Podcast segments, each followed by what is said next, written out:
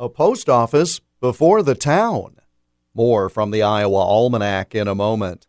The open road stretching out its arms, wind sailing through your hair. Feel the thrill in your very own little red Italian sports car. You know, the one that starts with an F.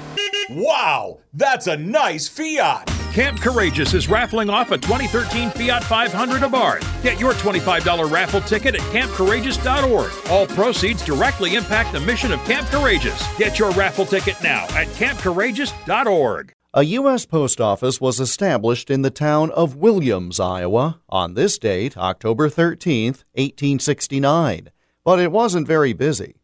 The town had not even been platted.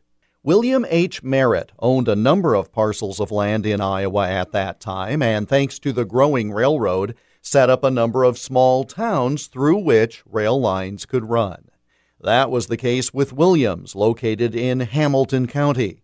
The town was not platted until the winter of 1869, and the only building that was built was the railroad depot. The first house in Williams was built in 1870, but by 1900 the town had a population of 500, and in 1930 it was chosen by Bell Telephone as the first rural community west of the Mississippi to have dial telephones and one of the town's favorite sons, Al McCoy, has been the play by play voice of the Phoenix Suns NBA team since 1972 and was inducted into the Basketball Hall of Fame in 2007.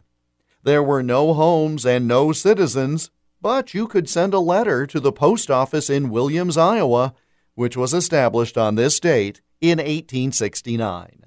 And that's Iowa Almanac for October 13th. Until Monday, I'm Jeff Stein.